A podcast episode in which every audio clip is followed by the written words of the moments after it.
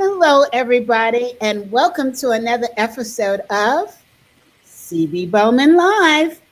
Today, we talk about workplace equality and equity, and we have, an, again, I'm going to say it, an amazing guest. But you know what? I only have amazing guests, so what can I say? But hey, before we start, I wanted to talk to you about what happened on Tuesday.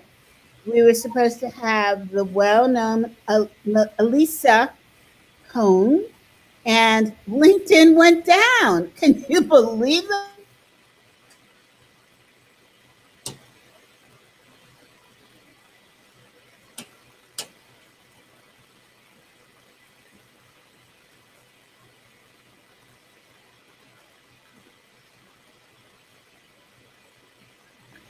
I can talk. Um, so that's what happened, and we're going to have her come back on, so not to worry, in August. So watch the calendar.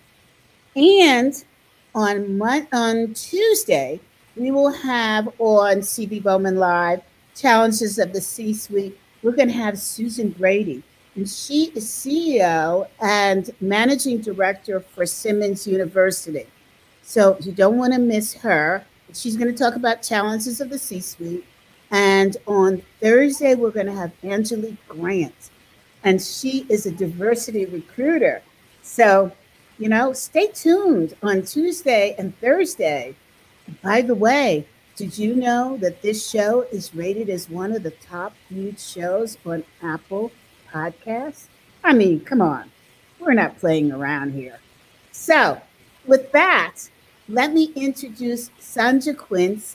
And Sandra, you get to tell us all about your superpowers. Tell us about yourself. Well, thank you, C B. First of all, congratulations on being one of the top shows in that media platforms that are out there.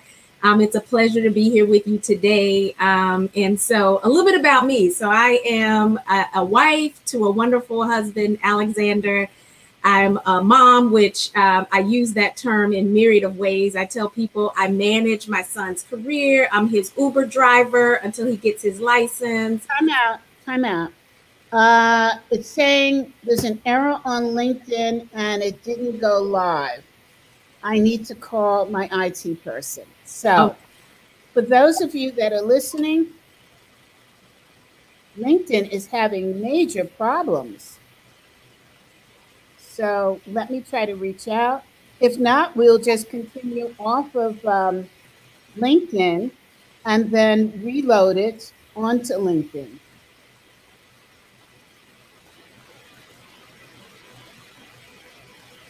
This is technology today.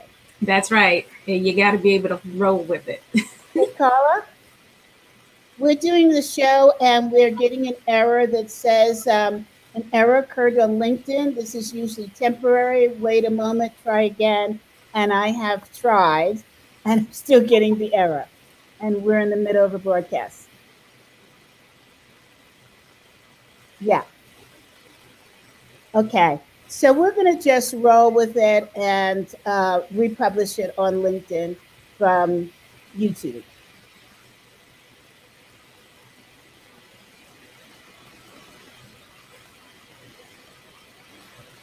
No, no, but that's okay. We'll go live on uh, Facebook and on YouTube, and then we will try to upload it into, we will upload it into LinkedIn.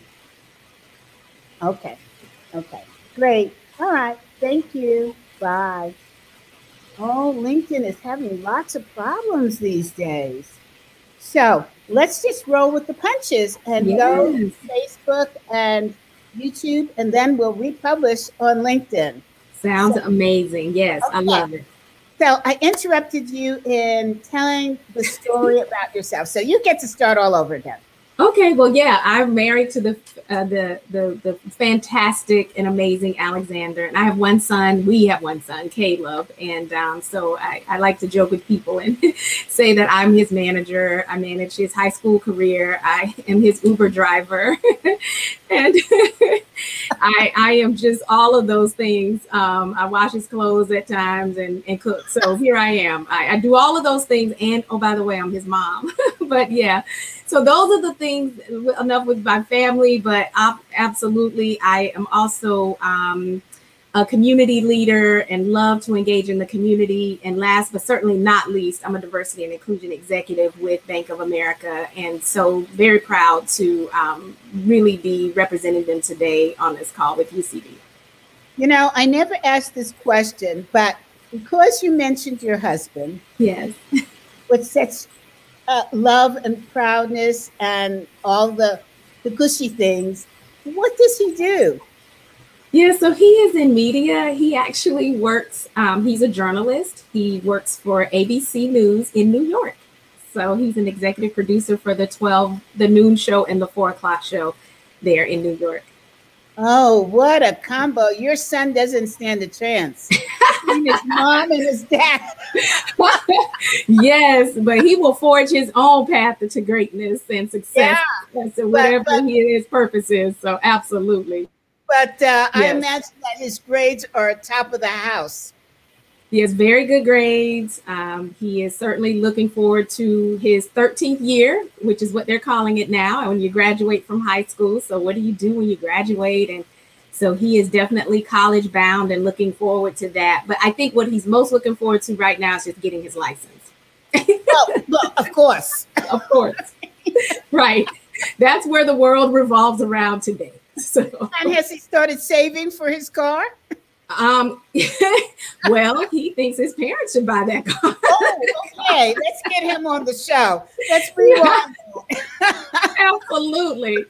Absolutely.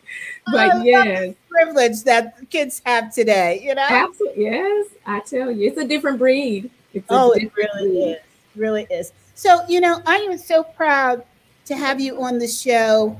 Um, and full disclosure, I bank at Bank of America, so. Yay, thank you for being a client. We love it. I, I was so happy when I heard you speak and you said Bank of America and all of the programs that they have and what you lead for diversity. I'm like, yes, okay, I'm in the right yes, place. You are in the right place. What a yeah. wonderful company, and certainly a lot aligns a lot with Um, what you stand for, C B, and many of us. And so you, you, you're you're in good company. You know, it's so important today because I think more and more customers are looking under the cover, so to speak, to see what are the values that organizations have. Mm-hmm. I mean, we could all talk about one bank. I won't say the name, um, but the initials are W F. And um, when the C E O came out with the statement that he could not find Black talent, I thought, I'm so glad I'm not at that bank. I really did think that way. And I think more and more people are thinking that way. They've become very conscious of consumer products, consumer services, and what's really going on. Yeah, and C B, you're so right. And it's not just customers and clients, but it's also talent. Talent is a lot more selective in the companies in which they look at. And I just did a session for um, a group of universities um, in North Carolina. They had brought a, a group of students together. And that was really what was top of mind for them. They wanted to understand, you know, how do I determine the type of company that I work for? How do I do my research? They're so much more savvy. And I know when I graduated from college some time ago, I wasn't thinking like that. I was just trying to say, who's going to give me the highest offer and, you know, kind of go into the field that I'm looking for. Yes. But even today, talent is much more savvy. It's, it's scary. They're so savvy. Yeah. And, you know, so I'm old school and I'm learning to be new school. And my two favorite stores are Apple and Costco, neither of which I can afford these days because I have an addiction with Costco. I go in for one little thing, but I'll tell you what, as I, I had a situation last week where one of the cashiers was rude. And I know that's not the Costco value. So every Costco I go to, I get to know the managers. And I walked over to this manager and I said, you know, I'm not sure that she's representing the values that Costco stands for. Because here's what my experience is for Costco. When I go in, I go in to relax, because I am working intensely twenty-four seven on Zoom, on whatever media, Clubhouse.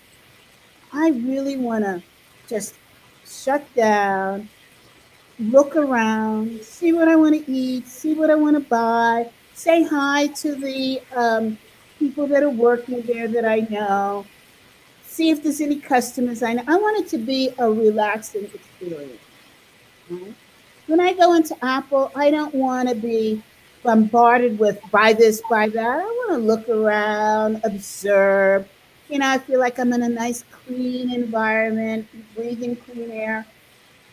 But now I start to look.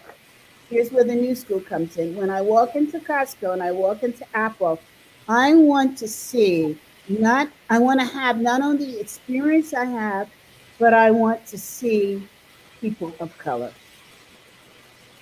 mixed in mm-hmm. with white people. Yes. I don't want it all one way or the other. Mm-hmm. And that's so important. That's what people are telling us, right? And certainly some of the goals that you see um, that really fit many of the companies out there, but especially with Bank of America, our goal is to mirror the clients and communities that we serve. And even some of the companies that you've mentioned that you have a great affinity for. So I think it is important. You know, people want to know that they're doing business with a company that, number one, that is critically important to them. And like you said, it's not about not having white people. Being a Black African-American woman, that doesn't mean that I want to walk in and see all Black women. That just means I want to see myself represented, my community represented in some way, shape, fashion, or form, or know that you, that's important to your firm, right? And so certainly that is critically important when you think about companies and the values and the vision that they have and how they execute diversity and inclusion, quite frankly. Yeah, so I want to know, so I know that Bank of America represents very high standards in the diversity and the inclusion and the equity space and the equality space. How did you get there? What what was the what was the wake up call? Inside scoop. Yes, you know, it's so funny, and I, I do get that question quite a bit. Is but. It's it's consistency. Let, let, let me back up. Number one, it starts from the top. It starts from the top. When your C E O understands the importance of and is bought into the fact that diversity and inclusion is clearly not only the right thing to do, but it's important and imperative that it's a part of your business strategy and holds his or her leaders accountable for that. That's really how you begin that, that critical journey. The other thing is ex- executing consistently over time and understanding that you are going to make some mistakes along the way, but how you course correct is so critical. Um, and then and then also where you stand on certain issues are important as well. But understanding your employees, what's important to them, having clear um, strategies around diversity and inclusion, calling out those areas where you are um, lacking or where you have the most opportunity or so important. You know, for many organizations, it's very hard to wrap their minds around saying things like, we need more Black African-American leaders or Hispanic Latino leaders in this area. And so what you have to do is get comfortable with being uncomfortable as well. So mm-hmm. for us, it's been a journey over time. And certainly in banking, you would have never some twenty years ago heard of a bank being known to be one of the best places to work. Yeah. Um, and, and certainly be looked at as a place that is that that that you can come and fulfill your goals and your dreams and your aspirations within this company, no matter who you were. And I think that that that that journey over time has really made us successful. So we have really leaned into leading with data and then following with our passion or our tactics to help us get to where we need to go. Understanding that it's critical at the top to have that support and that drive around diversity and inclusion, and then ensuring that you're you're you're you're inspecting what you expect, right? And calling it out and having very clear goals and uh, tactics, and also understanding that you need targets or aspirational goals to get you where you need to be from a representation standpoint. The other thing I think is critical is the environment. What type of envi- environment are you setting for those that come and work for you every day? And what do you mean when you say bring your whole self to work? And what does that look like? How do you create that sense of belonging for employees? And so that is not easy. It is hard work, um, but it is so worth it when you get to that place to what you see in the window is actually what's happening in the shop, which I can honestly say at Bank of yeah. America. What we're advertising is really what's happening in our company. And we're not perfect. And I'm not saying that because we are still people and we are human and we make mistakes and we still have a journey to go, and we understand that we are making strides. You know, it just warms my heart to hear you, but I want to deviate a little bit because I'm laughing uh, because you said what you see in the window is what you see behind the scenes, basically. Yeah. And um, there is another bank, I won't say the name, but It has the letters T D in it. Uh, and I used to bank with them when I was in New Jersey. And when I moved, this is a deviation. When I moved here to Colorado, I wanted to continue banking with them because I liked the branches. And they made it apps. And, and the tagline is something about banking made easy around the world or something. And so I moved here and I thought, oh, this is great. I can continue to bank with them online. It was an impossible, frustrating, insulting journey. And I finally had enough. And that is one of the things that caught my attention about Bank of America. They made it so easy for solopreneurs to bank online. You felt like you, and this is going to be a weird statement, I always feel like I have Bank of America in my pocket, regardless of where I travel or what I do, because all I have to do is use my smartphone, get online, pick up the phone. People respond. Yes. They respond. I mean, and they have solutions. And and and it's they don't make it so that, now, security is very tight, don't get me wrong, but they don't make it so that you feel like you're battling a wall. Yeah. So kudos to you on that side. Yeah, and I think also, C B, you know, just to that point, right? Like I say, we're not perfect. We know we're human, and we don't, every interaction, we want every interaction at Bank of America to be like the ones that you've had, but it doesn't always happen. But I think what's helped us to be able to get to that point is understanding that diversity and inclusion is a clear strat- strategy throughout our business strategy. And for those out there that say, well, why would you do D and I? How has that helped your company? Those interactions that you're talking about, the fact that we have employees that are happy with the work that they're doing so they can create that experience for yes. their clients, that's why D and I is so important. We have employees who are innovative, and we bring all of that thought process together, and that makes us more innovative. So yes, you can carry Bank of America around in your pocket. That innovation comes from having a clear diversity and inclusion strategy in, interwoven throughout your business strategy. And, and so we're able to provide that level of service and expertise, not just because, you know, yes, we we have that as a part of who we are and what we want to create for our clients, but it's the environment that we create for our employees that's so critical as well, that helps to lend to those experiences that you're having. So I am happy to hear that. There was a time where I would not wear my name tag out in public because it was such a bad year for banks in general. But we have certainly rebounded, and I'm just joking about that because I would get asked in the grocery store, your bank's not doing whatever, and we certainly take that very seriously, and we will do what we can to course correct, um, but certainly. Okay. I have one course correct. Okay. Open a branch in Fort Collins, please, all right. Colorado. I have to travel all the way down to the Denver. I know, I know. Wait, Colorado's a fairly new market for us, and um, fairly new, I say, because we've been there for a few years. But um, we are work. You know, C B, I'll put that in. I'll put a note in. Please, please. It's college town. Yes, yeah. There might be some plans already underway. I have no idea, but certainly, um, I, I appreciate that. Help them find a location, please. Yes, but keep in mind, there's so many ways you can bank, C B. So I mean, I know. I, yeah. So you know I, I hope you feel that that personalized um, service you're getting is even where you are without having the financial center right there at your fingertips.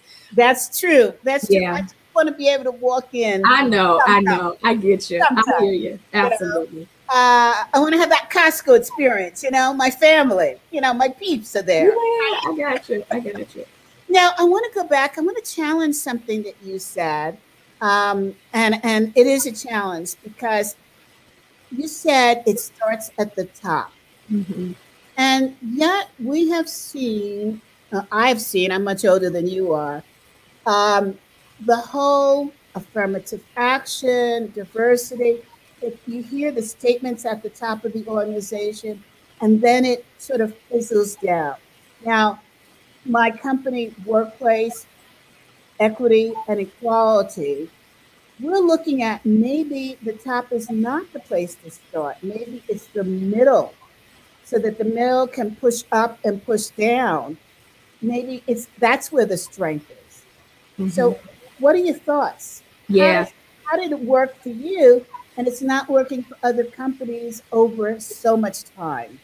Yeah, I, I think it works for us, C B. I, so here, I'll, I'll say a few things about that. First of all, diversity and inclusion has to permeate throughout your organization, and it has to be a part of your D N A, and everyone has to take ownership for it. It's like risk. In an organization, everybody owns risk, right? Mm-hmm. I know what happens when I have my laptop. If I left my laptop in my car and my car got stolen, I know what would happen. And I understand the risk because my company has drilled that in me, and I've had so much training around it that I understand my role in avoiding and helping to mitigate risk in my firm. Yes. And D and I is the exact same way. So there are several audiences, right? So it's the entire firm. It's also, it's, it's your grassroots. That's a critical and important component. Your leadership, ha- it has to be led from the front because that's where decisions are made. That's where people are hired. That's where business strategies are developed. But you're absolutely right. You cannot forget about that, what I like to term, and many do in the industry term, is that frozen middle. Because you have those people that are really managing and leading the majority of your firm. So they are player coaches, meaning you're requiring them to lead a team of people, but you're also requiring them to manage a business strategy and process, and then meet goals around that. And so you have to be able to equip those leaders to understand their role in driving and delivering diversity and inclusion, as well as the business strategy piece of it. And I think what we have done over time is we have hired the person that sells the most widgets to lead a team. So you understand what I'm saying by the widget concept. Mm-hmm. I sell the most widgets. I'm the best at it. So guess what? I get promoted. And while I'm great at selling widgets, I might not be good at leading people. Mm-hmm. But I put in that position and I'm not given the necessary tools and resources that I need to lead people. It is a totally different skill set. Yes. And yeah. So you have to go back and really be thoughtful around, yes, they are an important piece to that puzzle because that is exactly where that D and I message and progress can get very um, stuck and stymied, if you will, because your your your grassroots and your entry level, they get it and they are clamoring for it. Top of the house and your your executive ranks, they get it and they're trying to push it down. But it's that frozen middle that at times then can can sometimes hinder that progress if you don't put the necessary tools and resources in place to really help them become the inclusive leaders that you need them to be, along with the best widget sellers, if you will. So, you know, it reminds me of what my dear friend Marshall Goldsmith says when he's when his book, actually, what got you here won't get you there. That's right. right. So how do you um, infuse, I like the word infuse, mm-hmm. um, this knowledge, this um, this thinking process, this inclusion, this belonging in the frozen middle? And, and I'm asking that because you're hiring people that are coming from different organizations, mm-hmm. not necessarily banking. It could be anything based upon what you need. They don't necessarily come loaded with that kind of ammunition, thought processing, and experience. How do you get them up to speed? Yeah, I think there are a few things to do, right? I think um, for us especially, you know, we have definitely been on that journey, and we've created um, a, a, first of all, you, it, it's got to be in every part of the employee life cycle. So from the minute you speak to that individual, attracting that talent, to the point they are hired, to the point they are onboarded, to the point that they are developed, promoted, rewarded and recognized for the work that they do, and then retained. That's the employee life cycle. And so what you've got to do is you've got to think about how are you embedding diversity and inclusion into all of that, and helping your leaders be able to see that that is something that they should be doing as well. It also starts with their experience. What are leaders experiencing that they then can replicate? Because I think that's important. If I'm being battered and bruised, then it's going to be very hard for me not to batter and bruise those underneath me. So that leader's experience has got to be key. Also, how are you assessing me? What are the tools and resources you have to tell me, Sandra, this is what you're doing well, and this is what you need to do better, not just in the widget selling business, yes, but even in your inclusive leader business. And do have you described to me what an inclusive leader looks like? Mm. What does it feel like to be an inclusive leader? And then here are all the necessary tools and resources you need to do that. You also have to be able to help them to lean into those things that are uncomfortable and provide them with that. It's consistent conversations, learning, some training and experience that is so critical to have our leaders be able to be infused with understanding diversity and inclusion and becoming an inclusive leader. Okay. And so- I re- Go ahead. Yeah, I want to go. I want to dive deeper in that. Um, I know that there's a little bit of noise in the background for me. Um, the tools that you're talking about, what do they look like? What are they? Yeah, so I think the first thing is, is how do you measure employee satisfaction in your organization? And is there a D and I index in that, right? So what does your culture really look like? And how are your leaders being measured? And then how do you share that information with your leaders? Are they above or below their peer group?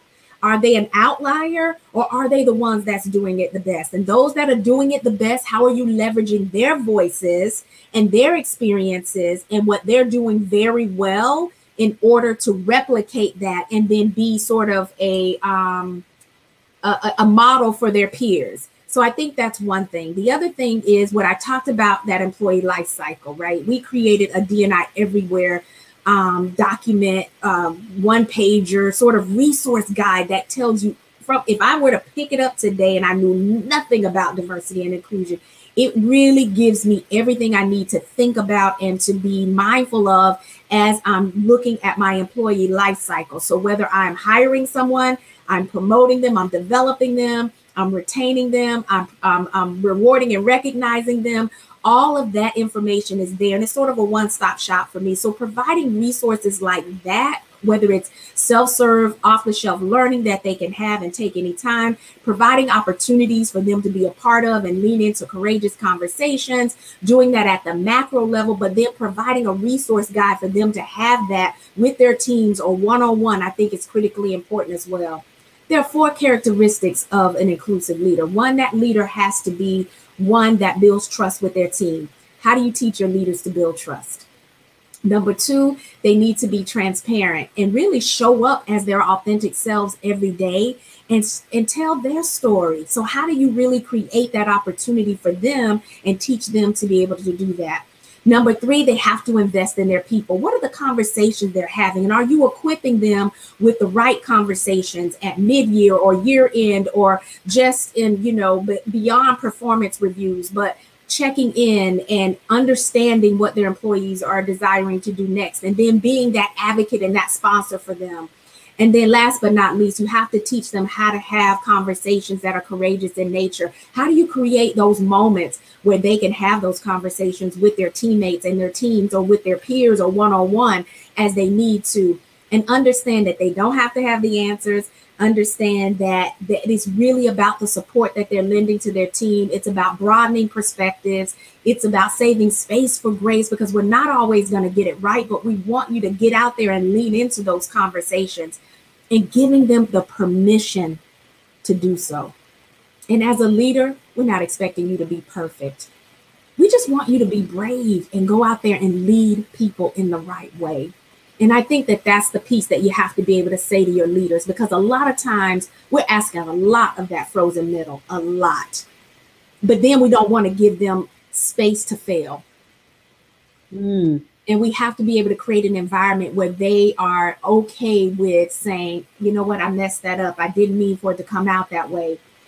And, and let's go ahead and let's think about how we can support each other. Or how do I learn better in this environment? What more do I need to know? So we have to give them that space.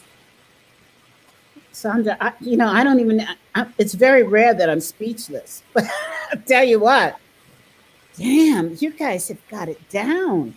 All right. So there's so many questions I want to ask you. One is, let's, let's go to talk about conversations, courageous conversations. Um, how does this take place in your organization?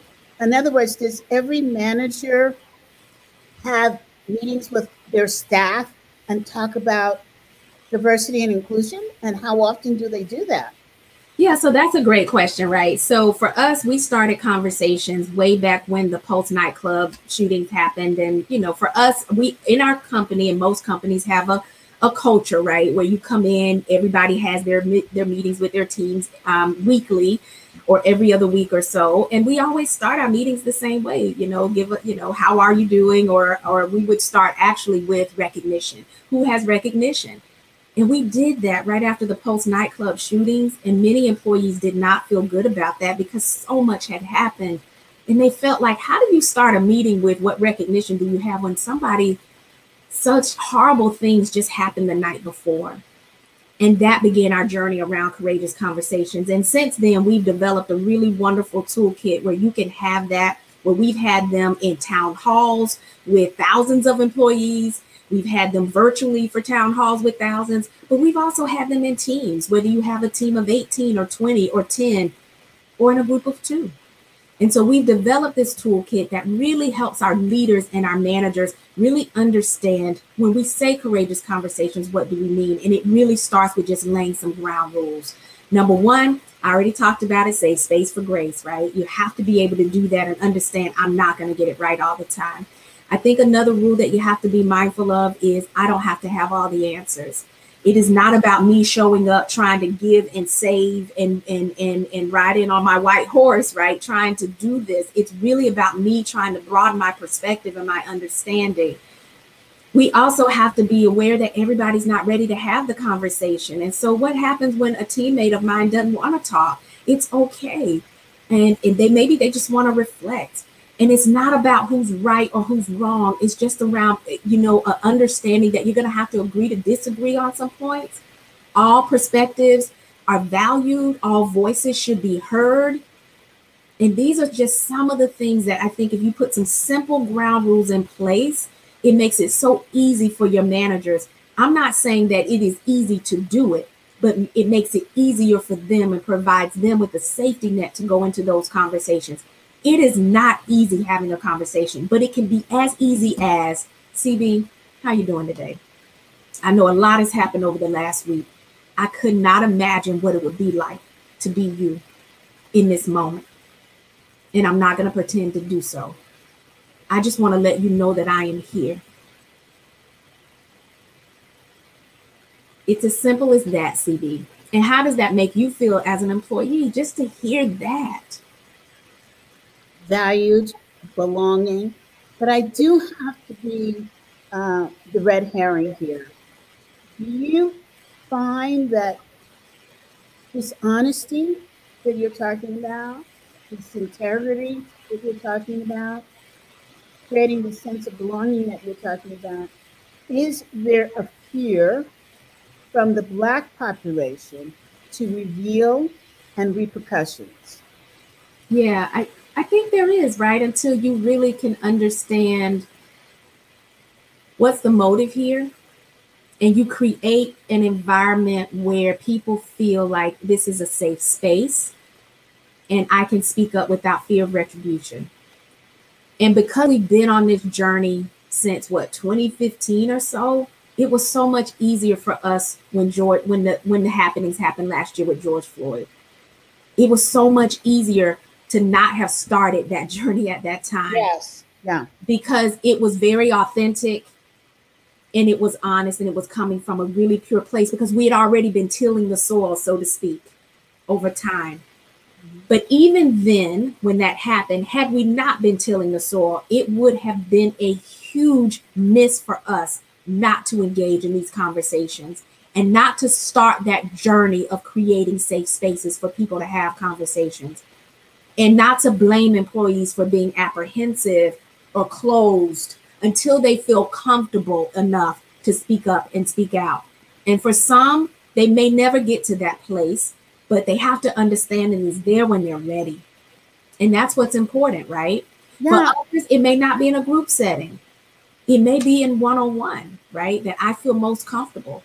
But the most important thing is not just the conversation, C B, because at some point I get tired of talking about it and I think we got to do something about it, right? It's like, okay, so what are we going to do? We've had all these conversations.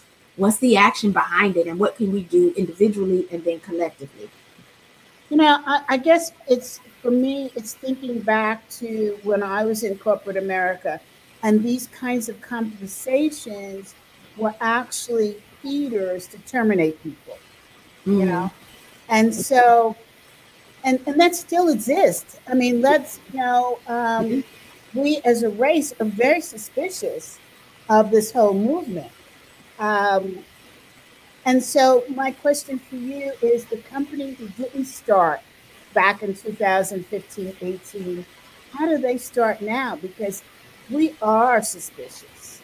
Yeah, I think, and, and like I say, with every right, right, you have to, you have employees who are apprehensive on all sides, to be honest. It's not just your black and brown employees. And sometimes your white employees, because they're like, I'm not saying nothing. I'm not dipping my toe in that conversation. Right. If I say the wrong thing, I could be fired for saying something that is, appears to be racist. Yes. So it is everybody sort of very apprehensive, which is where I think from the top, you've got to demonstrate this. And it's so important. When we have our C E O sit on a call and he is so authentic and shares just what he's he's learned over the last year and where he stands on some of these issues and willing to demonstrate that authenticity and that vulnerability, it's helpful for everyone. And when that leader says that this is a part of who we are moving forward and and no one will feel that sense of retribution when they they want to be able to have that conversation and, and want to be acknowledged for how they feel. I think it's about the environment that you're setting, quite honestly. And then people over time will see that, yes, this is a safe space. And it's not going to happen overnight. It didn't happen overnight for us. People were very apprehensive. In fact, we got lots of feedback where people said, listen, what happened to just come to work? What happened to that? It becomes so extra difficult. Yeah, why? Why I gotta now come and bare my soul? I'm not. I don't. I'm not trying to do that. So, so just for a paycheck. Yeah, just give me my paycheck and let me come to work and do my job and go home. Yes, and that is okay. That is okay as well. So I think it's it's a matter of just consistently. It's it is it is the hard grind of diversity and inclusion that really makes for a wonderful sort of um, product that you'll get at some point, but you have to be patient in that and you have to meet people where they are and you have to understand that this is work and this is not a moment. And this is the issue that I fear some companies are going to enter into because they want to come in like lightning and be seen as the hippest, newest, D and I-ist, you know, I'm, we're equity, we're inclusion, we're this, we're that, and they're popping off. But the, the hard work takes time. We've been in this journey, C B, for over twenty years. Mm. It takes time to get to where we are today. And it took time for us to get to this point, but it was the hard work. It was the steady push. It was sometimes backing up two spaces to move forward five, losing some ground to gain some ground. Willing to just get out there and try some things, understanding we may fail, but God dog it, we're going to fail fast and keep this thing moving. Love it. You okay. know what I'm saying? And so I, I think companies have to be in it for the long haul. Yeah. I, I hear you. I, I completely understand. It's my mantra. And, and inevitably you get, well, but we need it fixed now. You can start, but you can't get to the finish line yet, you know? That's right. So another question I have, and oh gosh, okay. So many questions. Um, do you find, or does your C E O find, or do your leaders find that opening up this discourse and self-revealing weakens their authority in leading an organization? Absolutely not. I think it has, it has made them appear human. It has deepened the trust. But, but, okay, but right there, mm-hmm. made them appear to be more human. We have for eons now been drilled that the leader shall not be human. You know, it's like robots, A I. We shall make money and not be human. Even the laws support that, you know? And I'm not saying let's go to sexual harassment, but don't even ask anybody how they're feeling. If they're out for sick leave, don't ask why. And if you don't ask why, can you really ask, well, how are you feeling when you come back? Because that might lead to a discussion about their medical condition. And we can't do that. So yeah, we, we live in a different time, C B, and I think that that's one of the things we have to acknowledge, that after what we've been through last year, I and I can't speak for all humans, obviously, but people are different. People have had had time to stop, literally stop in their tracks and witness some things and finally say, wait a minute. Although there were things that were going on all the time. Mm-hmm. People have spent time with their families, and people have also understood that, wait a minute, this work thing, I got to do this different. Yes. And I think for a leader not to recognize that piece of it is going to be detrimental to them. And it doesn't weaken you to show that you're human. And I think even today, the way employees look at leaders, and I can tell you how we look at our leader. The fact that um, I could tell you about a commercial that Brian did. And um, at the in the I don't know if you've seen it, but it was one of the first times we had shown our C E O in a Bank of America commercial. No. And he, he's, he's in a car. He's driving to the office. This is pre-COVID. And he's talking about Bank of America. And he gets out of the car and he says, I'm Brian Moynihan, and I work for Bank of America. Now, my sixteen, who wasn't sixteen at the time, son saw that, and he said, the C E O works for Bank of America? It literally changed the way he looked at Brian, our C E O. He thought it was the coolest thing to hear. This is the head saying, I work for Bank of America. Wow. And that changes the perspective of who you are as a leader.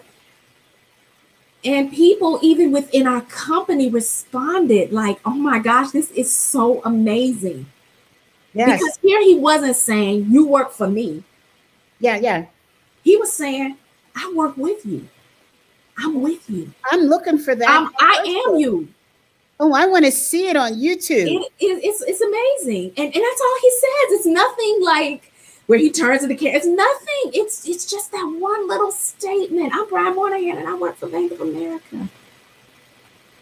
And it just means the world to people. That's why language matters. That's why authenticity matters. That's why representation matters, because it tells me I see you, I am you, and you matter. So when leaders can really show that vulnerability, that's what they're saying to their people. So I, I have, I work with a colleague of mine who has a concern that all of this is feminizing leadership at the top. what's your response to that? Yeah, I just, I, I, I, I hate to even respond to that because uh, there are just certain things that I have made a point to say, maybe I should keep my mouth shut. That's the craziest thing I ever, I've ever heard. Like, I honestly, because you are a, a human, then it makes it somehow less of a man to say that I am human. Yes. And that to me, I, I, I, I can't, I have no words. that, that's what I'll say to that. I love that. I can't wait to play this part for him. I, I just have no words. And then to relate it to like a woman, like being, I just, it's so many things in that that I could just unpack, C B, for another call. Let, let Call me later after this broadcast. And uh, me and you can ch- chat off, Brian. Okay, I won't get you in trouble. Don't get me in trouble, C B. I have to keep my job. oh, oh, we just heard from Carolyn Boyce, who says, great points on leadership, Sandra. Thank uh, you, Carolyn. Uh, Carolyn. um, um, so there was something I wanted to ask you now, and you made me laugh, and I forgot.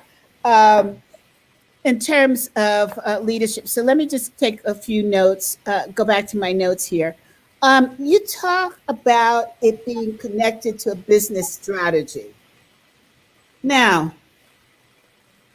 Harvard Business Review published an article that said, uh, basically, I'm paraphrasing, enough with making a business case for D and I. I always thought, before I heard you, the same thing. You know, this has to be a human case and not a business case. But when I heard you speak at Carolyn's platform, Chief Financial Officer, the association, and you talked about tying it to the business case, I thought, shame on you, C B. You missed that one. To listen to this lady. Oh, so thank you. Tell, tell me, tell everyone your feeling about tying it to the business case, because it was so powerful.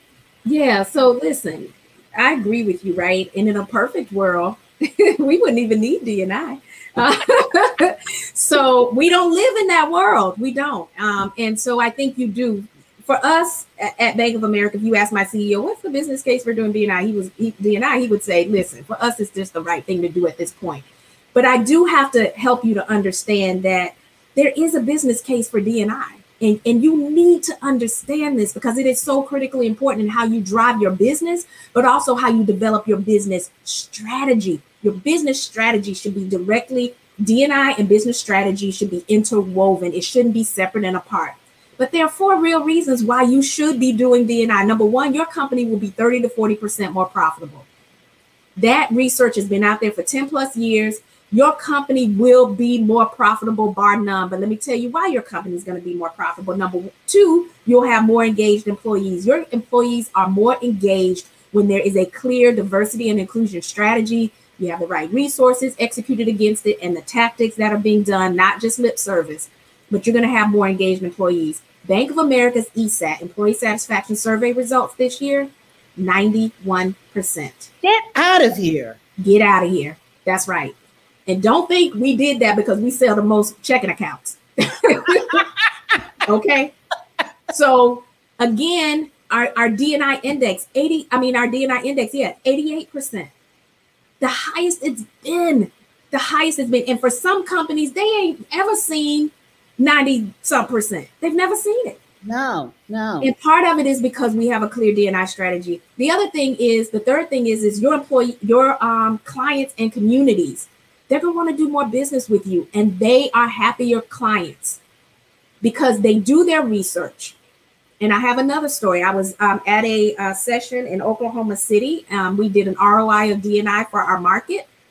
Um, And at the end, I was on a panel discussion. At the end of that panel discussion, I, we talked a little bit about uh, diversity and inclusion at Bank of America. There were some other external companies there. The chamber was there. The mayor was there.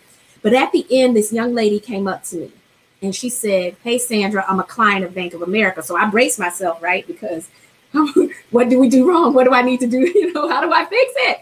And what she said to me was, you know, I do have an account with Bank of America, Sandra. She said, but after hearing you today, I'm going to move all my money to Bank of America.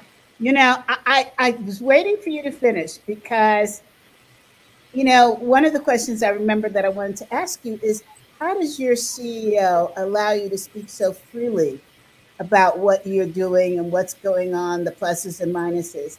And then I thought to myself, this is one smart man, because Brian is listening to you. I bet you there are more people that are now going to go out and open accounts at Bank of America than any ads can do. That's right. And listen, that's not even why we do it, C B. And I'm not here to conjure up clients. I'm here to just talk to you about culture and what we're doing as a company. And then the fourth thing, why it's a, it should be a business imperative, is you're more innovative. I mean, you talked about, I carry it around in my pocket. I do this, I do that. You're more innovative because you've got those voices at the table who can speak to all communities. And that's really what you want. But it's not just, those things just don't happen, but that strategy has to have clear objectives and goals and targets and aspirational goals so that you can be successful in all those areas. So it doesn't just happen because you check the box and say, I'm just going to appoint someone to do this role part-time in my company, right? It happens because you are clearly dedicated to it and you're in it for the long haul. Not to say you have to take twenty plus years like Bank of America, but companies like us, we're sharing what we're doing. We're giving you sort of the secret sauce. Yes. And here's what I learned is that all tides float all boats. It's important to us that you are just as good as well. You understand that that's what we need. We need everyone to be in this fight, and we need everyone to be a part of this. We need every company thinking about their communities and speaking up and speaking out. And we want you to do more than what we're doing. Trust me, we're not in it to say, well, who can give the most here? We we put in our one billion dollars pledge and other companies came out. Fantastic. Join us. That's what we want to see. What pledge is this? Tell us about it. It's our one billion dollars commitment that we have for, to really increase and enhance color um, communities of color, right? And we're doing it to really sort of elevate and um, the work that's already really started around economic um, equality, around um, education equality, around housing and jobs and upskilling talent in Black and Brown communities, investing in our H B C Us. We know that there are places and companies that have been doing this, and we know that there is much work to be done, and we're just doing our small part to accelerate that, that progress. Mm-hmm. And other companies are now committing and joining into that, and that is what makes this so beautiful. How do they join? Let's let's get this out now. Well, not join, but how do they make their own commitments yeah. around communities of color or impacted communities, or think about the way that they want to engage in some of the um, social and economic um, challenges that our country has been in, you know, has has experienced. And so it's not about joining per se Bank of America and hitching your wagon to what we're doing, but it's creating your own wagon train against what's happening around us, which is social injustice, right? And so for some companies, they may decide to do it in a different way. That's okay, right? But we definitely want to make sure that, you know, we, we're happy to share, because we realize that we have had some misses and some pitfalls along the way, and we want to be able to help other companies be able to do what they need to do and have a much further running start than what we did. So, Sandra, I don't know if you realize this, but you have just talked your way into being a keynote speaker for the Workplace Equity and Equality Conference that's coming up June twenty-first, twenty-second, and twenty-third. So I'm doing this publicly so you can't say no. I know, right? I'm like, she, C B, call me later. I told you to call me after this. no, no, I'm putting it right I love it. I love it. I love it. Um, because we're doing something very unique. Um, we have looked at the landscape. And one of the things that we see is the lack of inclusion of efforts to a common whole within industry spaces. And we would love to see that change. Mm-hmm. We would love to see, like, there is a group of industry, for example, the banking industry, the technology industry, that's focused on seeding talent and sharing talent. Yes, that's awesome. Uh, and so it's it's a workshop. The whole thing is a workshop, a series of workshops where we focus on uh, what's working, what's not working in D and I programs, and how do we come together as industries. So, kid, you're it. You're it. You say that to all your guests, C B. um, no, I don't. No, I don't. um, but, you know, I, I can't wait to read your book. Oh, my goodness. Too much pressure. Too much pressure. No, no, no. Now I'm throwing down the challenge. Yes. I appreciate that. Thanks for um, the nudge. Yeah. I mean, all of the interviews that you do, you impart such incredible wisdom. And that really needs to be documented. But it's not just the wisdom. It's the passion by which you deliver the wisdom. Thank you. It's so special.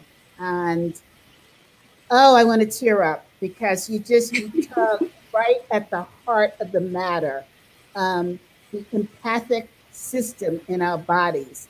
And that's what we do under we, is that mm-hmm. we are not looking to change minds. We're looking to inform minds.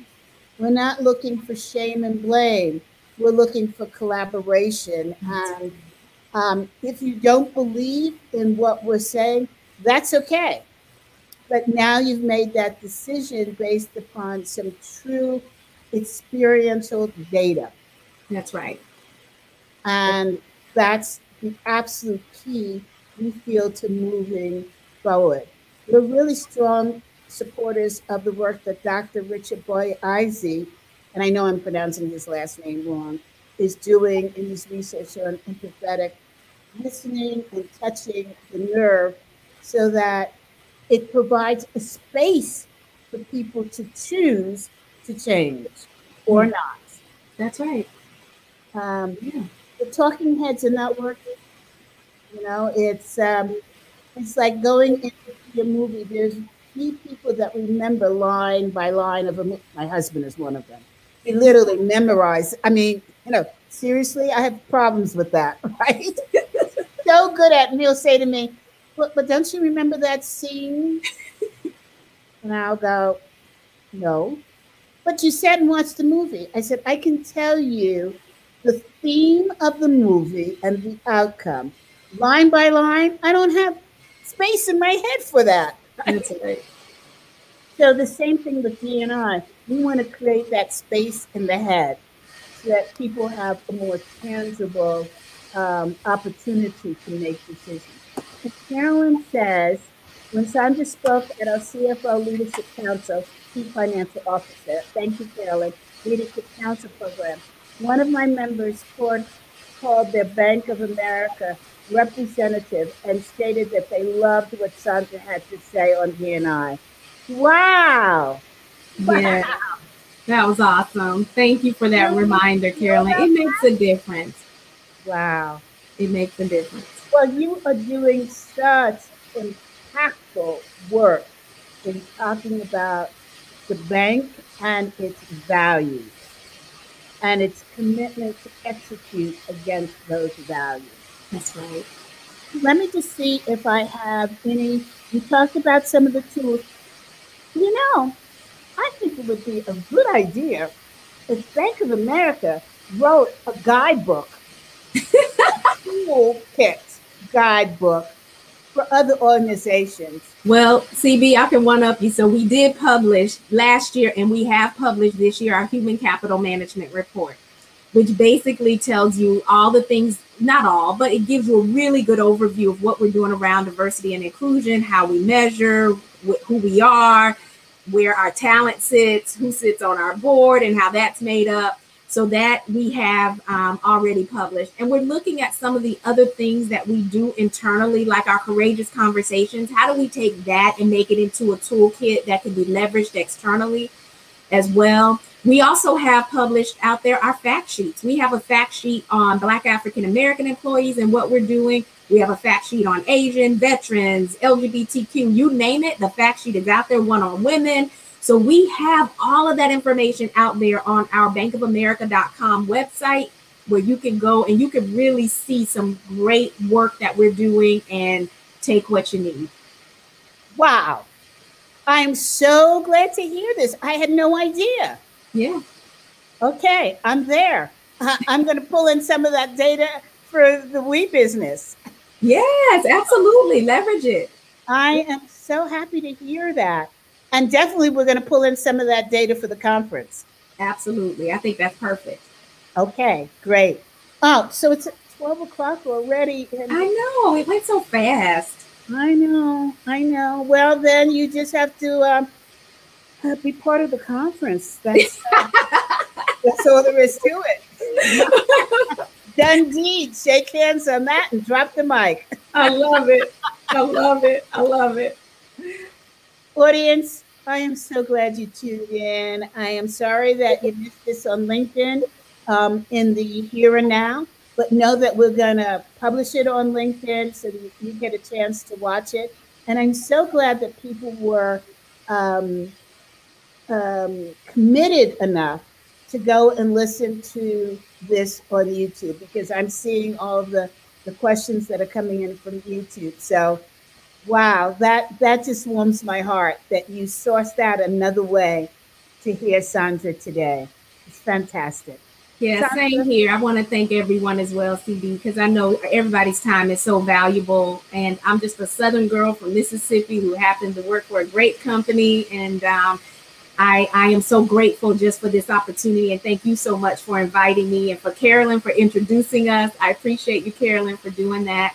Um, but but I'm humbled to have been here today, and I hope that whatever we shared can help someone in some way. And um, thank you again. Not only help someone, but what you shared will help organizations. Yeah. And I will give one other little plug that uh, starting next Wednesday at five thirty Mountain Time, if you're on Clubhouse, my new program is Challenges That Black American or People of Color have in facing and dealing with leadership, um, challenges that they are facing in dealing with leadership, because I think that some of the challenges are unique, mm-hmm. and they are some of the things that we want to answer to. So look for my, you know, link, follow me on Clubhouse, and please join in at five thirty next Wednesday. And uh, Andrea says, thank you both. Always a pleasure. Carolyn says, I love you both. We have a fan club. I love it. Thank you all so much. Thank you. And don't forget to tune in, tune in on Tuesday and next Thursday. And um, we look forward to seeing you then. Go successfully, and go with intent, go with integrity, and go with inclusion. See you next week.